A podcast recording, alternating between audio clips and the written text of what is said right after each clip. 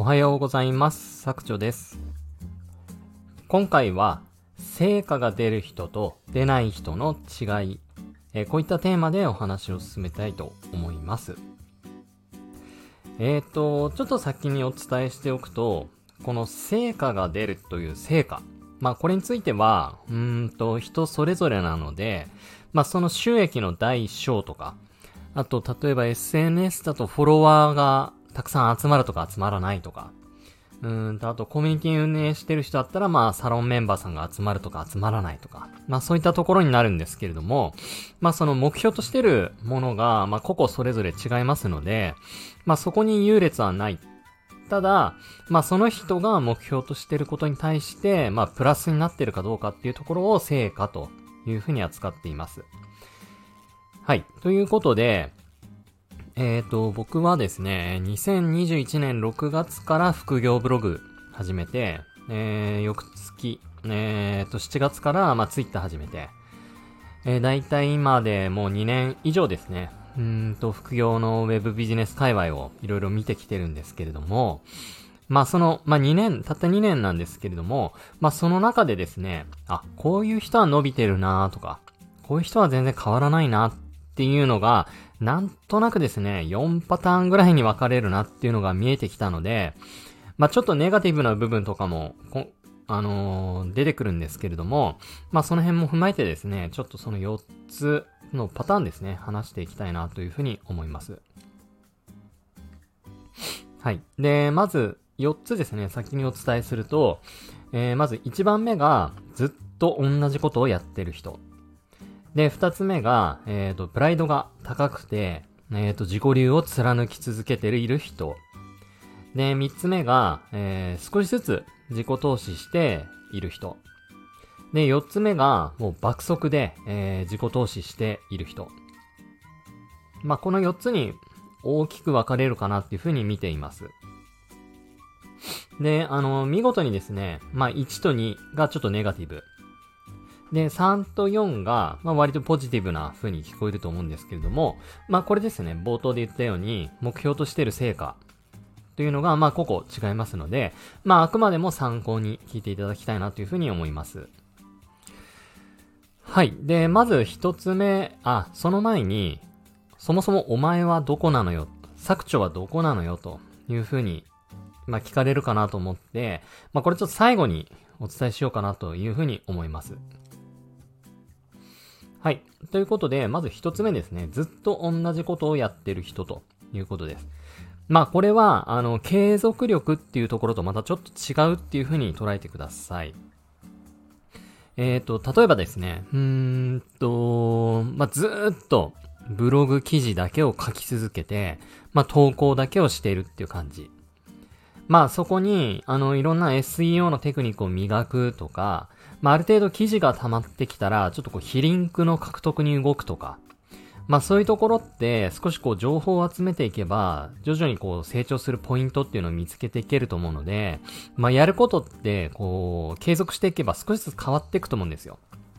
まあブログ記事を書くっていうところは変わらないとして、まあそこの質を上げていくとか、うんともっとこうアクセス数を伸ばすために違う施策をするとか、まあそういったことをやらずにですね、ただ書いて投稿、書いて投稿。まあそこを繰り返してるだけの方っていうのが、まあ割と、うーん、散見されるなっていうふうに僕は見てました。で、そういう方ってですね、往々にして、うーんと、なかなかこう結果が出ないですとか、例えば今年、今月は、えっ、と、4桁の収益でした。来月は5桁がん 5, 5桁に届くように頑張るぞ、みたいな発言をしているにもかかわらず、まあずっとやること変わってないっていう感じですね。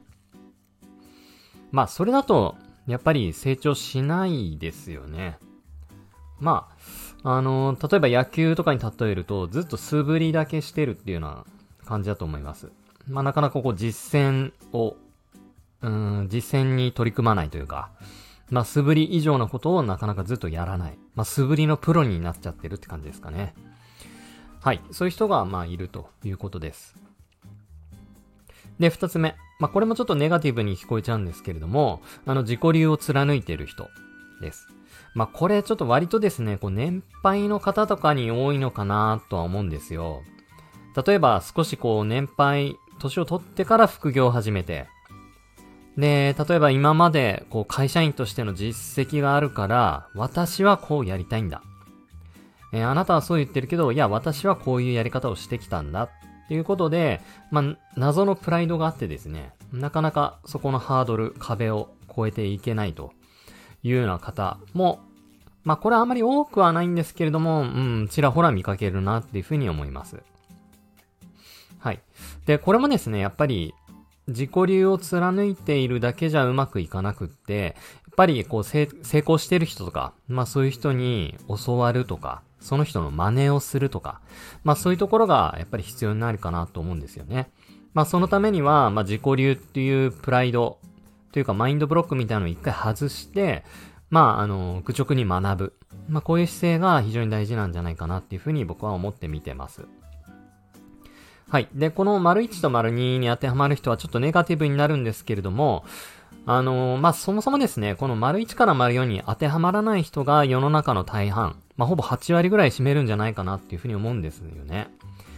まあ、なので、まあ、この副業界隈にチャレンジしてるっていう時点で、あのー、ポジティブに捉えてほしいんですけれども、まあ、その中でですね、結果を出したいなら、あのー、まあ、自分が変わっていけばいいだけだと思いますので、まあ、少しずつ変わっていくように、えー、行動を変えていきましょうということになります。はい。で、次からですね、ちょっとポジティブな話になるんですけれども、まあ、3つ目のパターンとして、まあ、少しずつ自己投資をしている人です。あのー、まあ、例えば、うんと、まあ、本を読むだと、ちょっと、うん、自己投資として僕的には甘いかなと思うんですよ。まあ、なぜなら、本っていうのはすごく広く浅く書いてるので、まあ、クリティカルな情報が得られないというふうに僕は考えています。なので、うーんと、まあ、そのノートとか Brain とか、まあそういう情報商材をこう、うん、なんでしょうね。えー、肯定するわけではないんですけれども、やっぱりこうクリティカルに成長するためには、まあそういった情報もですね、積極的に、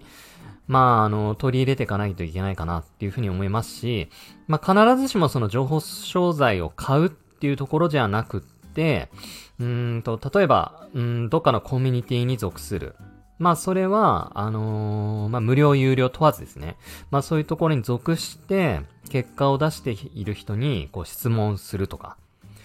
まあそういった、あのー、行動が必要になるんじゃないかなっていうふうに思ってまして、まあそういうところにですね、一歩ずつ足を踏み入れてってる人っていうのは、やっぱりコツコツ成長してるなっていうふうに、ちょっと上から目線なんですけれども、あのー、見て取れてます。はい。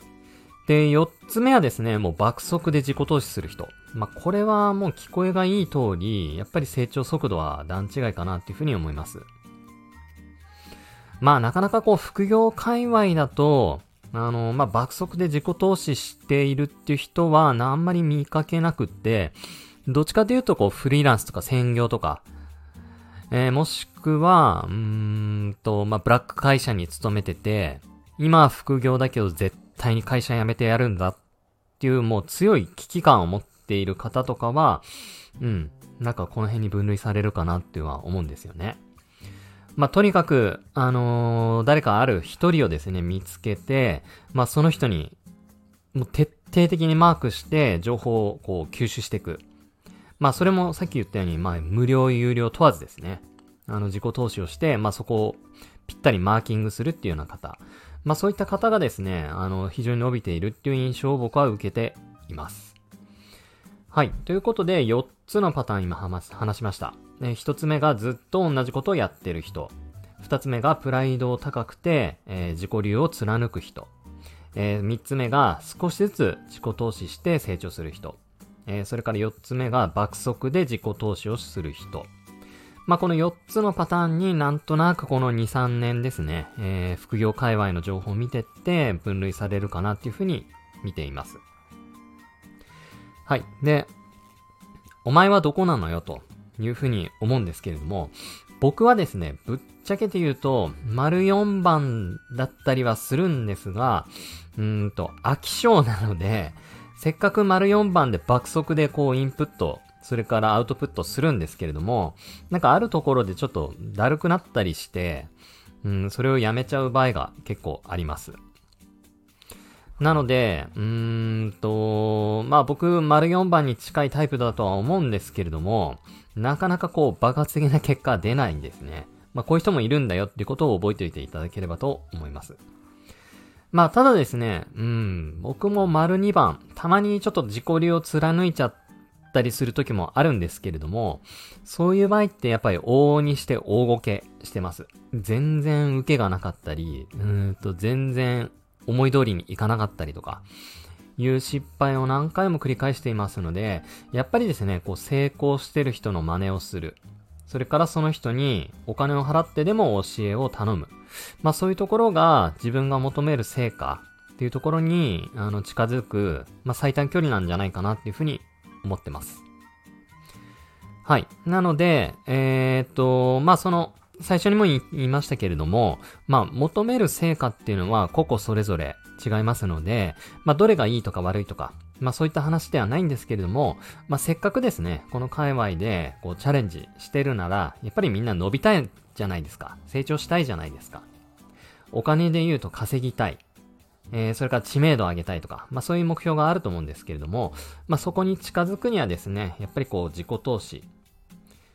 まあ自己投資っていうのは、まあお金を払う情報商材を買うとか、そういうところに限らず、まあコミュニティとかに属して、えー、成功してる人に近づくとか、えー、質問するとか、まあそういったところになるんじゃないかなっていうふうに思います。はい。ということで、なかなかですね、思い通りに、こう、成長してないななんとなく成長止まってるなっていう人いれば、今回の放送ですね、あの少し参考にして、ちょっと自分を変えるきっかけになっていただければなと思って、この配信を撮りました。